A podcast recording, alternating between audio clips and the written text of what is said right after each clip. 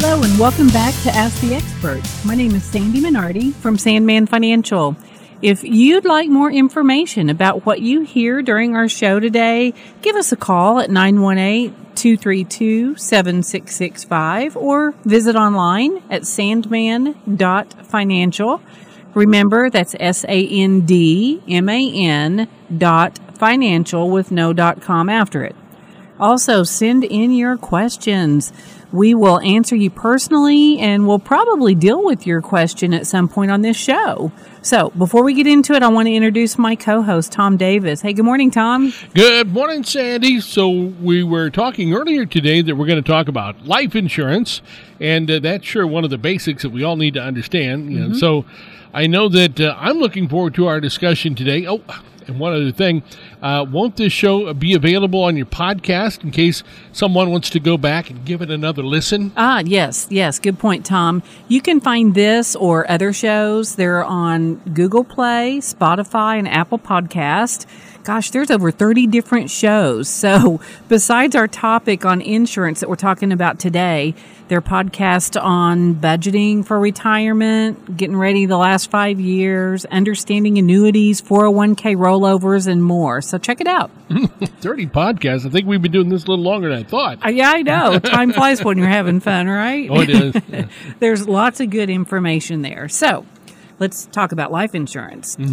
First, we're going to talk about how to gauge how much you may need and the various purposes for different kinds of life insurance. Secondly, we'll discuss various types of life insurance to meet those needs.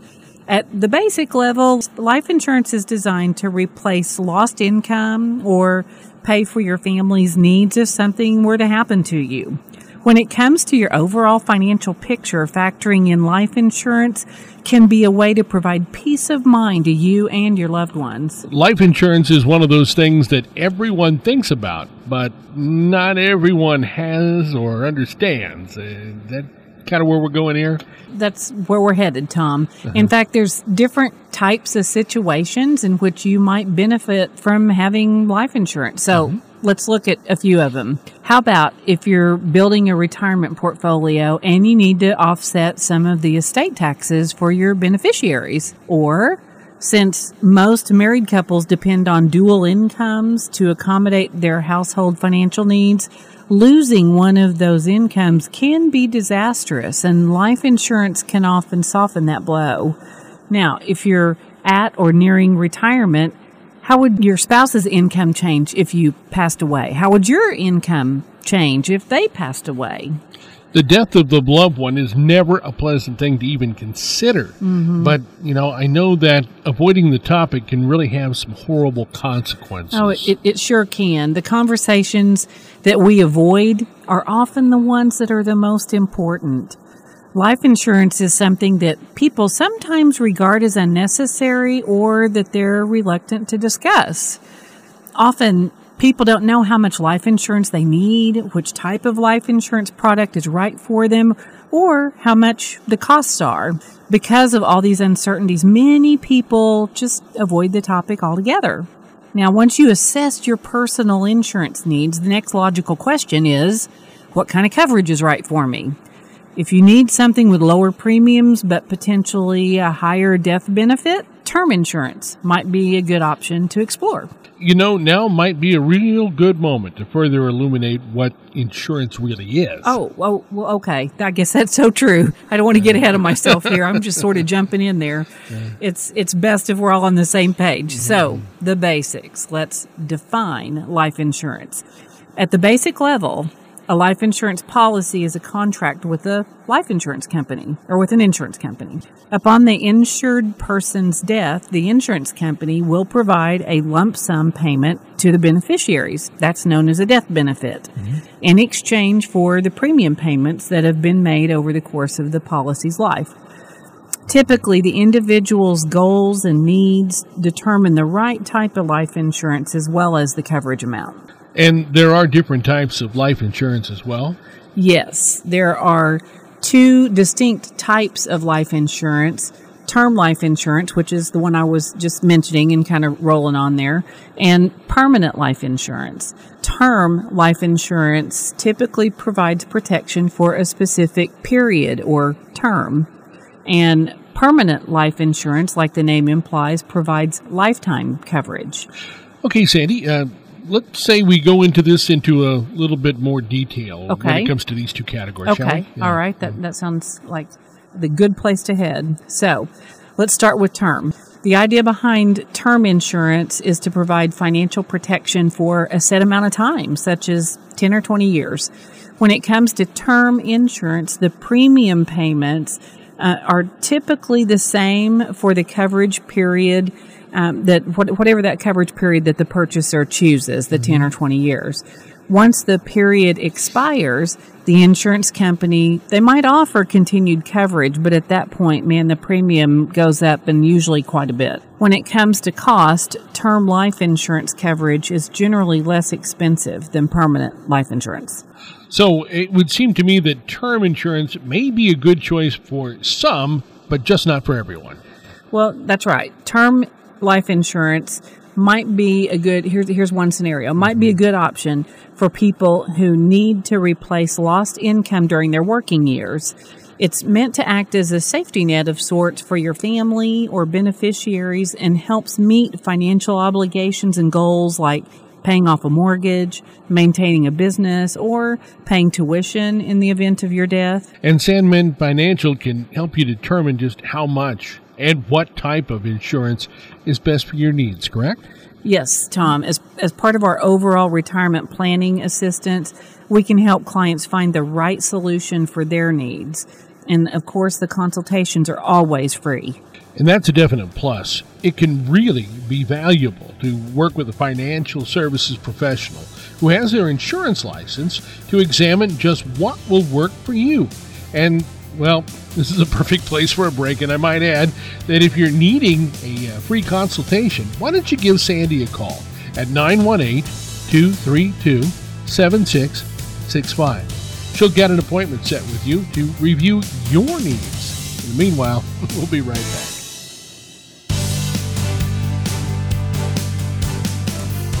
Welcome back to Ask the Expert. My name is Sandy Minardi from Sandman Financial. If you would like more information about what you hear during the show today, remember our number is 918 232 7665, or you can visit us online at sandman.financial. There's a simple form, by the way, on my website that you can fill out to request to have someone get in touch with you to answer your questions or schedule an appointment. Now, Today we've been discussing life insurance basics. Before the break, we defined life insurance and broke down this, some of the specifics about term insurance. Each financial situation is unique and there's not one size fits all insurance option out there. Uh, so now I believe we're going to turn our attention to permanent life insurance. So, Sandy, please tell us more about that. Okay. Another option is cash value life insurance, which is also permanent insurance. Cash value life insurance includes whole life, universal life, and indexed universal life policies, if you've heard some of those mm-hmm. different terms thrown around. The premiums that you pay for a cash value life insurance policy, they are probably going to be higher than a term policy. However, with a cash value life insurance policy, there's a death benefit feature plus cash value growth potential. Now, with permanent life insurance, there's two breakdowns universal life and whole life. Okay, so we're going to look at both options quickly here. Universal life insurance is tailored to provide lifetime coverage. What separates it from whole life insurance is that universal life insurance policies are more flexible and give opportunity to raise or lower your premium payment or the coverage amounts over the course of your life. Often, we see the biggest benefit from universal life insurance when it's part of a flexible estate planning strategy that's designed to help preserve wealth. It can also be transferred to beneficiaries, which can help create generational wealth. So, how can a universal life insurance policy transfer wealth? Okay, it depends on the design of the universal life product. Some may be focused on providing both death benefit coverage and building cash value, while others on providing guaranteed death benefit coverage.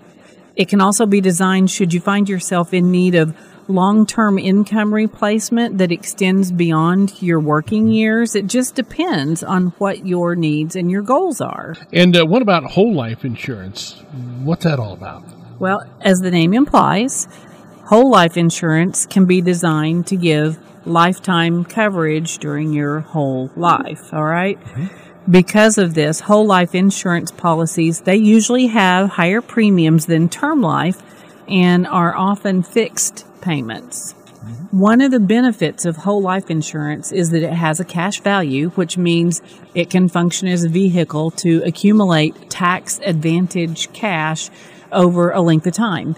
This can be an option for those hoping to secure their wealth and transfer it to their beneficiaries, like we were talking before. Well, uh, back to that wealth transfer idea again. It seems like accumulation would be a very valuable part of the policy. You're right. You are so right there. The accumulation element, it can be valuable depending on your personal situation as well as your goals and objectives. Also, remember, factors like your overall health, family medical history, lifestyle choices such as tobacco use and age, those are all going to be reviewed to determine what your premium cost is.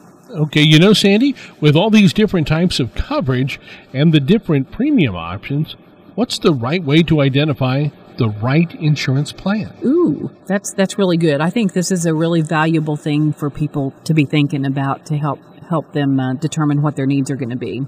So the first step is to choose between term and permanent, or we were talking about the cash uh-huh. value permanent in, insurance. That will depend on your unique situation and what you want to get out of the coverage.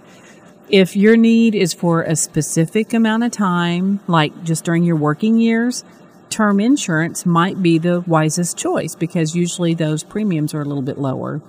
Once you decide what coverage type suits your needs, the next step is to consider your coverage amount. This can be a little tricky, but it shouldn't be based on what you need, but rather what your family and beneficiaries may need at the time of your death. Well, how would one come up with the needed amount? Is it as simple as replacing the deceased's salary? Well, that's one way, but there's other things that you might want to consider to mm-hmm. help you figure out that amount.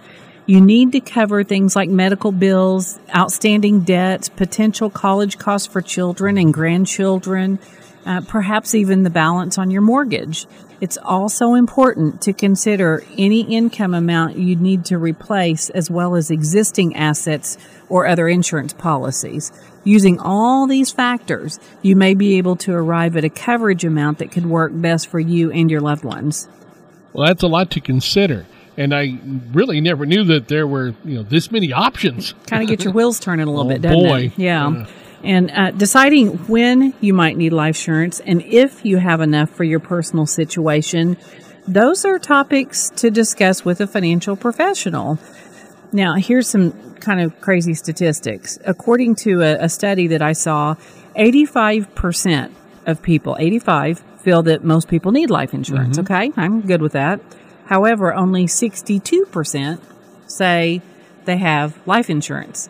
And for that 62% with coverage, 40%, so nearly half of the people that even have coverage don't feel like they have enough. Finally, 35% of the people in this survey wish that their spouse or partner would purchase coverage. Wow, that's a huge gap. Uh, so if people know that they should have life insurance, really, what's stopping them from doing it? Yeah, I don't know. I, life, I you know the the busyness would and things like that. Um, but when assessing the when of life insurance, for many people, it gosh, it just looks like an uphill climb.